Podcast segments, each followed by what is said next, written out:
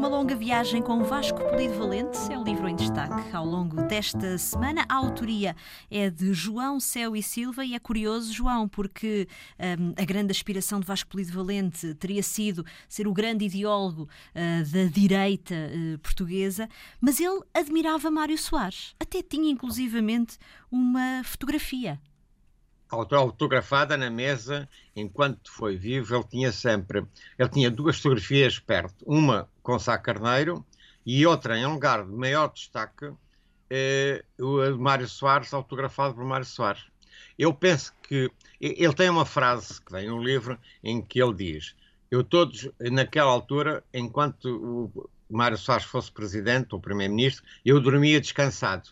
Ele achava que Mário Soares era a única garantia de que havia democracia em Portugal.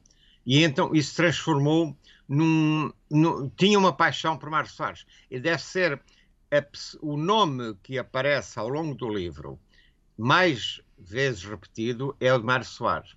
E, e o Mário Soares aparecia muito frequentemente, porque ele, uh, ele achava que o Mário Soares era o grande político português.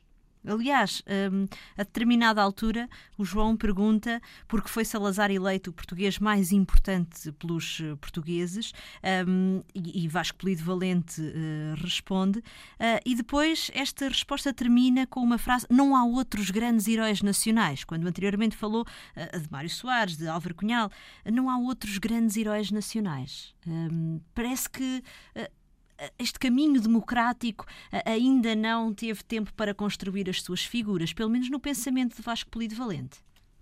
Exato. E ele, ele, o, o desejo de, uma, de Vasco Polido Valente era que Portugal tivesse políticos em condições, e não, como outra expressão que ele usa, politicotes.